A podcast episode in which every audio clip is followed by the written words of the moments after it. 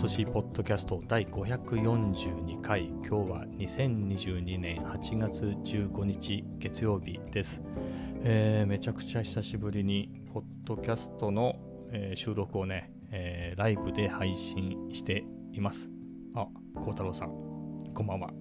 音ミュートしてました。久しぶりすぎてちょっと忘れてました。えーっとまあそんな感じでねライブでやってるんですけれどえーポッドキャスト自体はね、もう542回で、さっき確認したんだけどな、そうですね、542回ね、えー毎日撮ってるんで、えー結構慣れてるはずなんですけれど、ライブってなるとね、結構、ポッドキャストの場合って、あの、喋って、あ、いまいちだなって言って撮り直し結構あるんですよ。えー、だいたい1時間以上撮ってたりするんで、あの、30分ぐらいのね、尺のやつを。なので、えっ、と、結構ライブだとね、やり直しが効かないんで、えーちょっと久しぶりなんで緊張してますけれど、はい、元気よくやっていきたいと思います。えーまあ、天気の話をする前に、えーせっかくライブでやってるんでね、今日はね、α7-4 に、えー 50mm の F1.8 をつけて、え撮ってますね。えボケ重視でね、えやってます。えこのボケもね、まあ、ボケはそんなにボケなくてもいいんだけど、なんだろう、こういうね、50ミリとかの狭い価格だと、あの部屋あんまり片付けなくていいいいですよね。まあ、映えないけど、えーまあね、苦労して片付けるってことを考えると、まあ、これはこれでいいかなっていう感じで。このレンズはね、結構賛否両論で、火の方が多いんですよね。でも、ソニーのフルサイズ用の、フルサイズミラーレス用の、レンズでは一番安いはず。えー3万ぐらいで買えるやつなんですけど、新品で。い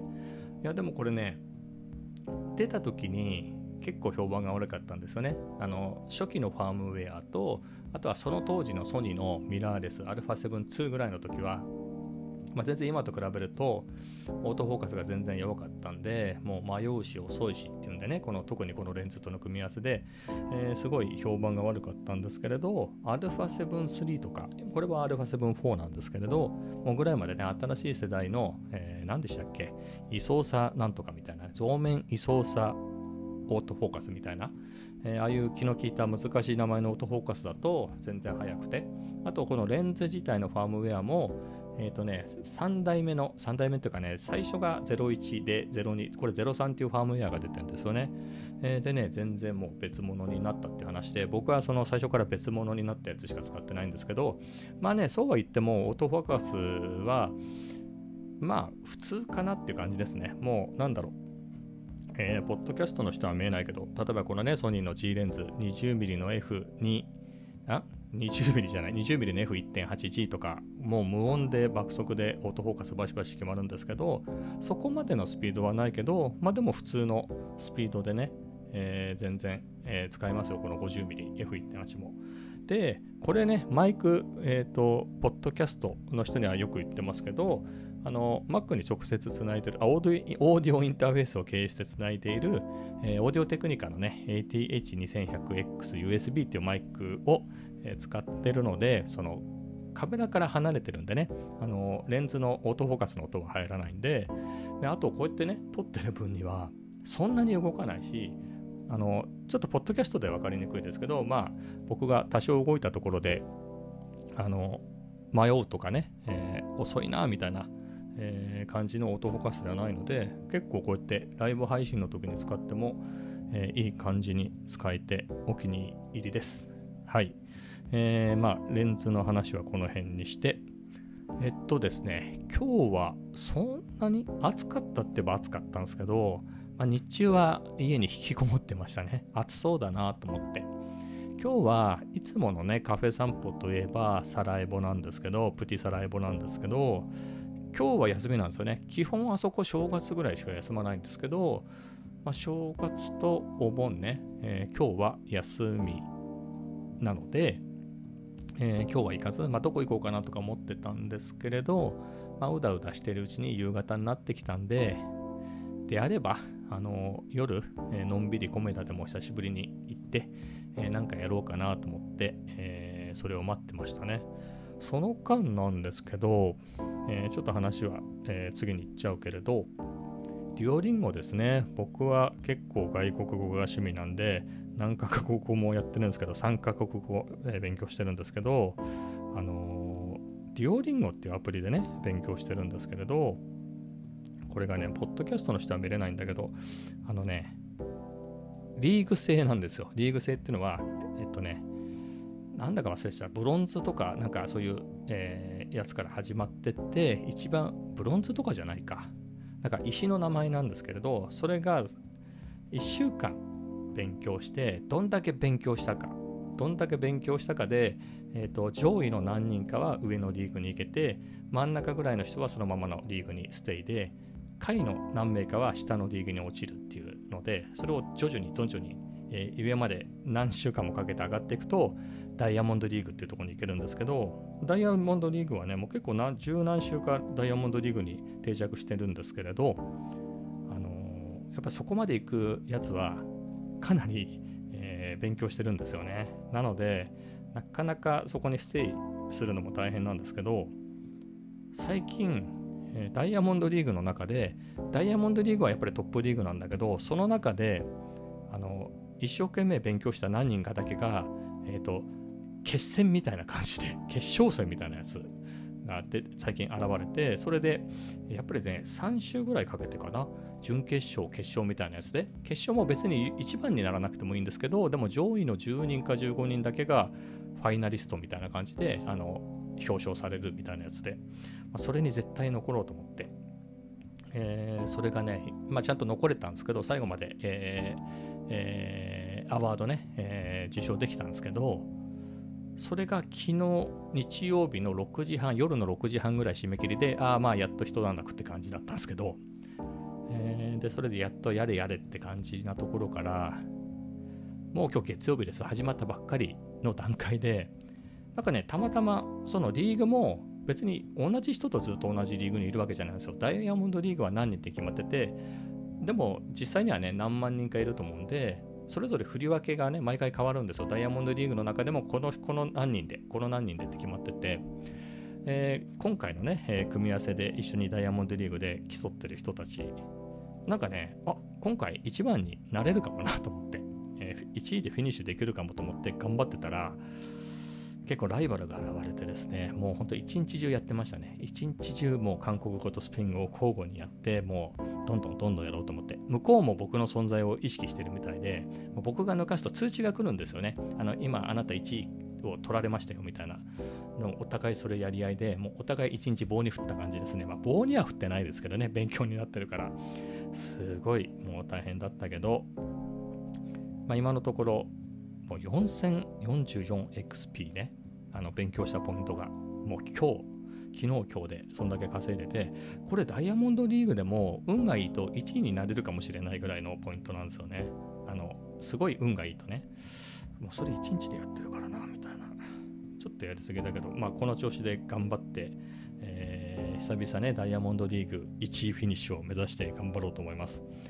でもこれね油断すると寝てる間に起きたら1万ぐらいやってる。なんかどういうロジックでそんだけやれるんだろうっていうぐらいねあのめちゃめちゃやってる人が現れるんで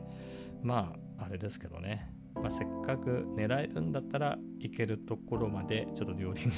ダイヤモンドリーグ行ってみようかなと思っています。はい、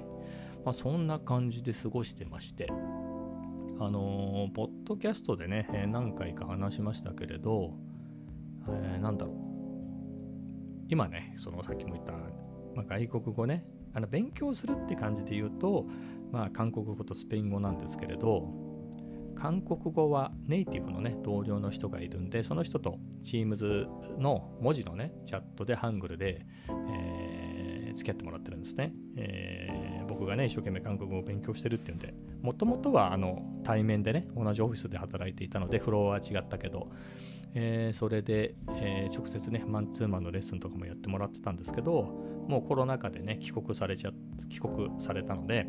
あのー、今はテキストだけでやり取りしてるんですけれど、もう2年ね、えー、かれこれやってるんで、そろそろ上達しないと申し訳ないなと思って、ー、そういうわけでですね、えー、今は、まあ、夏休みということもあってね、えー、本腰を入れて、ちょっと一皮むけようと思ってね、頑張ってるっていう。まあ、これは、ここ最近のね、ここ2、3日のポッドキャストでも言ってるんですけど、え、まあそんな感じでね、あのね、デュオリンゴだけだとね、やっぱりもう、なかなかあのサブの教材としてはいいんですけれど、それメインではね、覚えられないんで、あの今はね、YouTube のいい教材がいっぱいあるんで、体系的に学べるようなやつね、それの中級講座をやってて、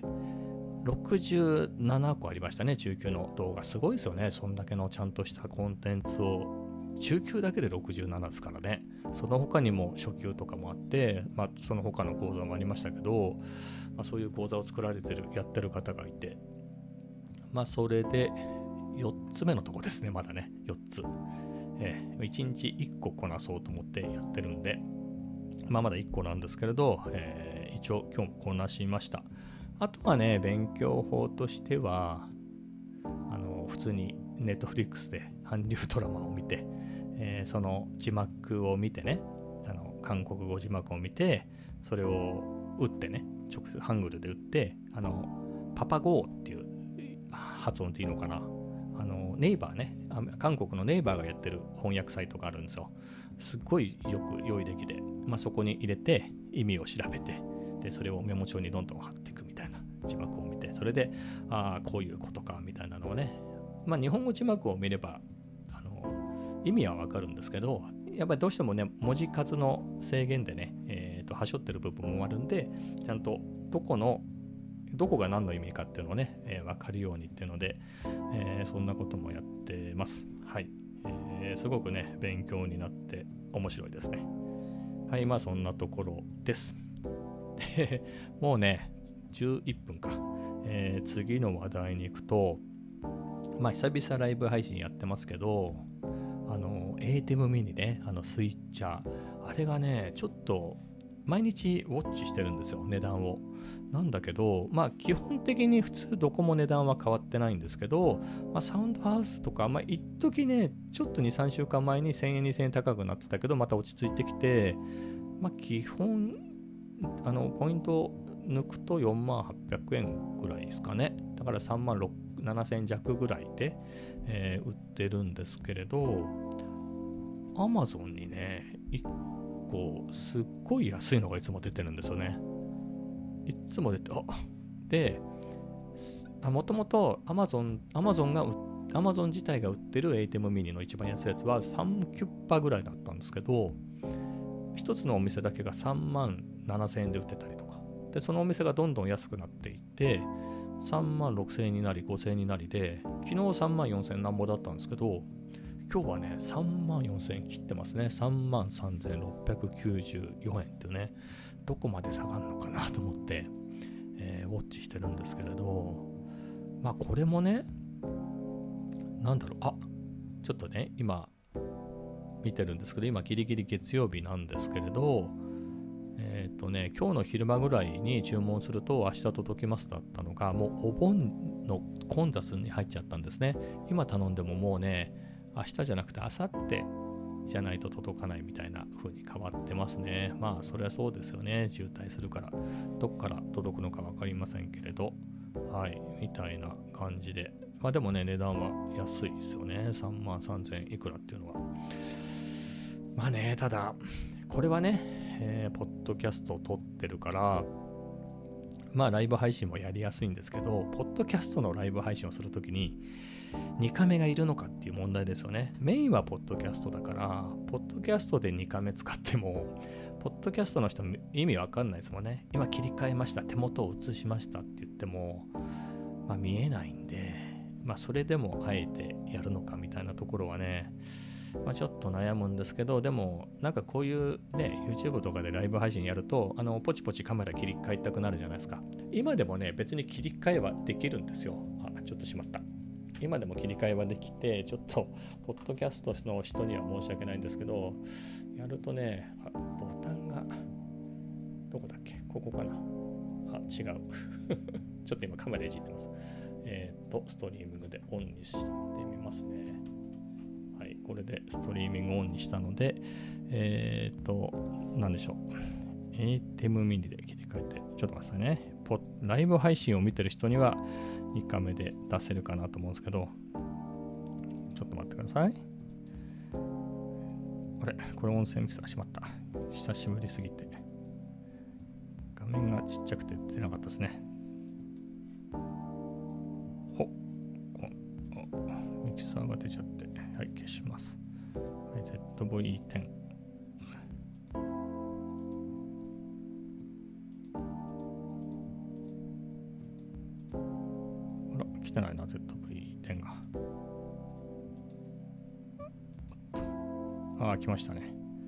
ZV-10 来ましたが、ZV-10 が逆さまになってるな。はい、まあいいや。一旦試しにね、切り替えるだけやりますよ。ちょもうちょっと拡大しとこうか。えー、ただね、2カメにするんだったら、OBS 上でね、えー、できるんで、2カメみたいなことはポッとやると今2カメになってますよね2カメであの映像では俯瞰撮影になってるんですけど、まあ、こんな感じで別にスイッチャーなくてもできるっちゃできるんですけどねなんかこういうライブやってるからにはあのスイッチャーでこうわざわざポチポチっていうねやってみたいやってみたいそれだけなんですけどね。実用上は OBS 上でこうやってね切り替えたって同じことなんですけどね。なんかスイッチャーでポチポチやってこそみたいなところがね一通りやってみたいみたいな、えー、そんなところでね、ちょっと悩んでるんですけれど、まあ他にも、ちょっとこれ、はい、戻します。えー、で、何、他にもね、これ3万なんぼだけど、まあ欲しい、欲しいっていうほどでもないけどね、気になるもので言うと、えっ、ー、と、これ、ソニーのね、フルサイズ用のさっき出した 20mm の超広角レンズですけど、最近ソニーがね、APS-C 用で、えー、もっとちっちゃいね、11mm ってやつを出したんですよ。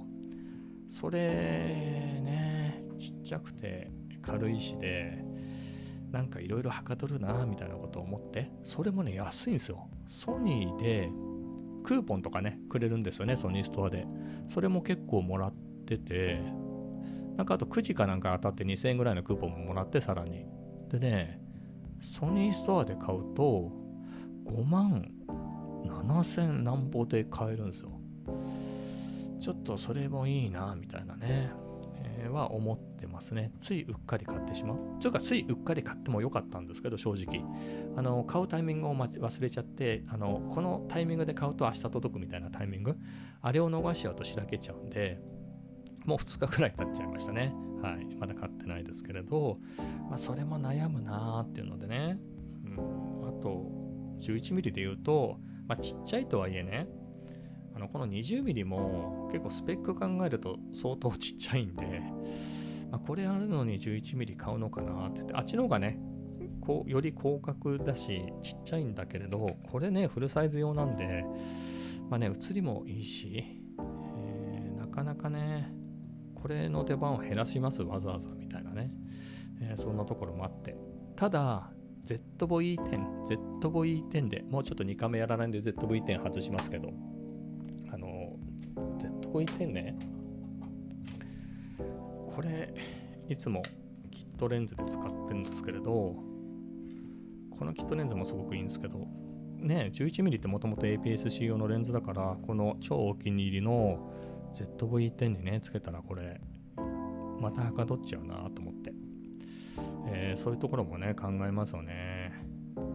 まあ、悩みは、この ZV-10 ね、まあ、僕ちょっと相性良すぎて、こればっかり使っちゃうんで、まあ、あれは 7C ね、出番が減っちゃうともったいないんで、えー、どうかなってのは思うんですよね。まあでも、11mm ね、レンズちっちゃいんで、より α7 を持ち出せるかなって気もしなくもないんですけれど、まあね、あれこれ、えー、どうしても欲しいっていうほどでもないんで、えー、あれこれ悩んで楽しんでます。昨日もね、この話したんですけれど、あ、マックスさん、こんばんは。マックスさんね、えー、マックスさん、この間ね、あのー、バスケさんのオフ会で初めてね、お会いしたんですけれど、今日はニコンの Z30 をダブルズームキット買われてましたね。おめでとうございます。いや、Z30 はね、いいですよね、あれ。まあ、ZVE10 と、まあ、かなり似てるけれど、まあ、後発だけあってね、あの、なんだろう、ZV-10 って、えっとね、僕が使う分には 4K の 24fps だとクロップはされないんですけど、えっ、と、なんだっけ 30p、30fps だとクロップされたりするんですよね。まあ僕は使わないからいいんだけど、ただ、ね、Z30 の方は確かクロップされないんで、そういうところはね、強くなってますよね。あと、昨日もね、このレンズの話したんですけど、キットレンズね。なんだろう、こっちの方が僕としてはこうやってね、あの電源オンオフだけで、えー、すぐ使えるようになるんで、まあ、僕はこっちの方がいいなと思うんだけれど、ニコンの方はね、まあ、手でグッてやんないとあの撮れるようにならないんですよね。ズームレンズでやんない。ズームレンズをぐるって回して、えー、飛び出す飛びあのレンズを飛びさ飛び出させないと撮れるようにはならないんだけど、まあ、その分って言っていいのか、写りはね、あっちの方がいいんですよね。ズーム域は一緒か。16から50だから。なのでね、そこはね、いいなと思ってて。ちょっとツイッターでも一言、あの、つぶやいたんですけれど、僕も昔使ってたんですけれど、富士フィルムね、すごく良くて気に入ってて、いや相当長く使いましたね。XE1 ってやつと、X100S っていうのと X70 っていうので、X100S は途中で売っちゃったんですけど、XE1 と X70 はそれこそ去年の7月まで使ってたんですけれど、富士ね、すごく良くて、APS-C のコンパクトだと富士、まあ、リコー GR もあるけど、ミラーレスみたいなところまで行くと、やっぱり富士しかないかなっていうところでね、まあ、キャノンの EOS-M なんていう、まあ、多分あれはほぼ終わっていくんだろうなっていうね、R7 とか10とか出たんで、なくなっていくんでしょうけれど、そういうのはあったけれど、張り切ってね、いっぱいレンズがあるっていう APS-C の VRS っていうと、まあ富士が一番張り切ってましたよね。あとはソニーの α6000 とか5000とかそういうのもありましたけれど、でも張り切り度はね、ソニーがフルサイズにね、かなり力入れてずっと APS-C のレンズ全然出してなかったんで、まあ、そういう点では富士がね、すごく良かったんですけれど、まあ、ニコンもね、あの ZV-10 が出てから、えー、今年3本ね、えー、新しいレンズ 11mm の F1.8、15mm の F1.4、えー、20mm の、えー、パワーズームのね F4 投資のやつ APS-C のね張り切ったレンズ3本出してきたりしてでそこでこの Z30 じゃないですか。でキャノンはまだ R7 とね R10 なんでそこそこ大きいけれど多分 Vlog カムみたいなちっちゃいやつも出してきますよね。まあなんだろう。形で言うとまあ、ZV-10 だったり Z30 だったり富士で言えば XE4 みたいなねあんな感じの頭がこういうすっきりしたやつ、えー、出すんだろうなとは思うんですけれどそうなってくるとね富士富士のところって結構削られちゃうんじゃないかなって気がしますよねシェア的なところをね、まあ、富士はアナログな操作感もかなり魅力だしフィルムシミュレーションとかね、面白い機能はあるけれど、あの別にそうじゃない人もいますよね。僕自身は富士が好きだったのはアナログ操作と、ちょっとクラシックな外観が好きだったっていう感じですね。えー、なので別に写りとかは悪いとは思わなかったけど、まあ別に普通じゃないかなみたいな。別にニコンもキヤノンもパナソニックもオリンパスも今で言うとソニーも使ってるけど、まあ他のもどれもそれぞれ良かったなっていうだけで。えー、なので、まあ、富士だから特別いいとも悪いともそこは思わなかったんでってなるとね例えばニコンならニコン使ってる人がニコンにはそういうちっちゃいね、え、サブで使えるようなミラーレスがなかったから富士使ってる人とかね使ってた人とかもの場合は Z30 でいいっすよね。あの特に Z マウント映ってる人にとってはねレンズ共有できますよねきっとね。の APS-C 用のでもね、昔からそうですよね。ニコンのフルサイズで DX のレンズ使いましたもんね。多分。まあ、みたいな感じなんで、そうなると、まあ、それで直ちにね、富士がどうにかなるっていうようなもんでもないでしょうけれど、まあね、マウントは揃えた方がいろいろ便利ですよね。レンズが共有できて。はい。まあ、僕も ZV-10 持ってるとはいえ、なんだろうな、まあ、写真用に富士っていいなとは思ってはいましたね。ずっと長く使ってるから、まあ、すごく余裕ができたら、まあ、ミラーレスレンあのレンズ交換式で言えば XE4 とかいいなと思ってたし、まあ、昔 X100S を使ってたんだね。あの今で言うと X100V とか、ああいうのもね、見た目抜群にかっこいいからいいなと思ってたけど、このね、いざこの ZV-10 を今使ってるんで、まあね、レンズもいいの結構出てきたし、まあ、これの後継、後継じゃなくてもいいですけどね、えー、仲間というか、えー、多分 α6600 以来新しいの出てないですけど、まあね、この辺の APS-C の α シリーズも、えー、いろんなのね、趣味性の高いやつが出てきたら、それ、そっちでもいいかなみたいなレンズ使えるしっていうね、そういうことをちょっと思っちゃいますね。あの、ちっちゃい話だけど、こういうスマホに転送するときもそのメーカーの使うじゃないですか。あのアプリね。もう今ソニーだけで済んでるから楽なんですよね。前は富士のも入れて、キャノンのも入れてたりしてたんですけど、今は全部ソニーなんで、まあ、そこにね、えー、また富士を買うっていうのも、まあ、大したね、容量じゃないからいいんですけれど、えー、まあそんなこと思いましたね。はい。まあな感じで。でもね、いいですね、マックさんね。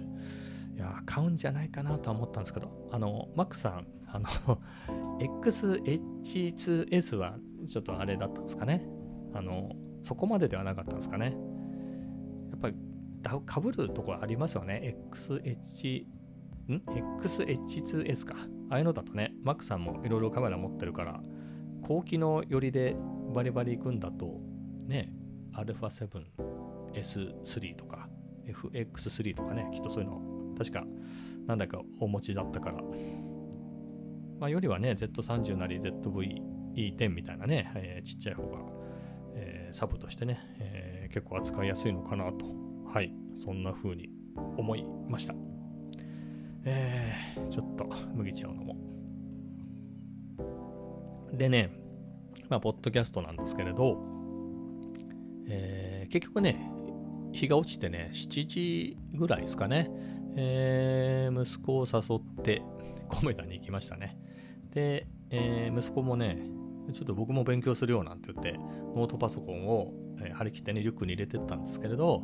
まあ、ずっとスマホいじってましたね。えー、iPhone でなんかやってました。えー、で、僕も勉強しようと思って MacBook を持ってったんですけど、まあ大体ほぼネットしてましたね。まあ、ただ後半、息子が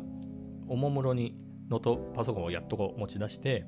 それで勉強し始めたんで、よし、僕もっていうことで、あの、韓国語の勉強をね、はい、えー、僕もしてました。一生懸命ね、さっき言った、最初の方に言った、あの、韓流ドラマのね、えー、字幕をこう打って、えー、それを翻訳で見るっていうね、えそういうのをやってましたね。でね、え今日はそこそこ人いましたね。行くとこなかった人が多かったんですかね、僕にしろ。めちゃくちゃ混んでるってわけじゃなかったけれど、いつもの土曜日よりは混んでたような気がしますね。はい。で、僕はクリームコーヒーをね、飲みました。クリームコーヒーね、美味しい。なんかあの、ソフトクリーム部分がね、あれを最初に食べて、全部は食べきれずに放置して、後半甘くなった、えー、コーヒー部分を飲むっていうのがね、クリームコーヒーって分かりますかね？アイスコーヒーにアイスコーヒーの上にソフトクリームが乗ってるやつなんですけれど、うん、あれは好きですね。はい。まあそんな感じでコメダに行って、2時間弱いましたかね。で、帰りの数を買って、明日のパンを買って帰ってきました。はい。まあそんなところでね、もういきなり話がどんどん進んでいくんですけど、まあそれもそのはずで、えっ、ー、とね、ポッドキャストの収録も間もなく29分ということで、まあ30分話したらいいかなって感じでいつもやってるんでね、まあポッドキャストの方はこの辺でおしまいかなと、はい、いうことで、えー、それではね、ポッドキャストの方はこの辺で、えー、お別れになります。それでは皆さん、また明日。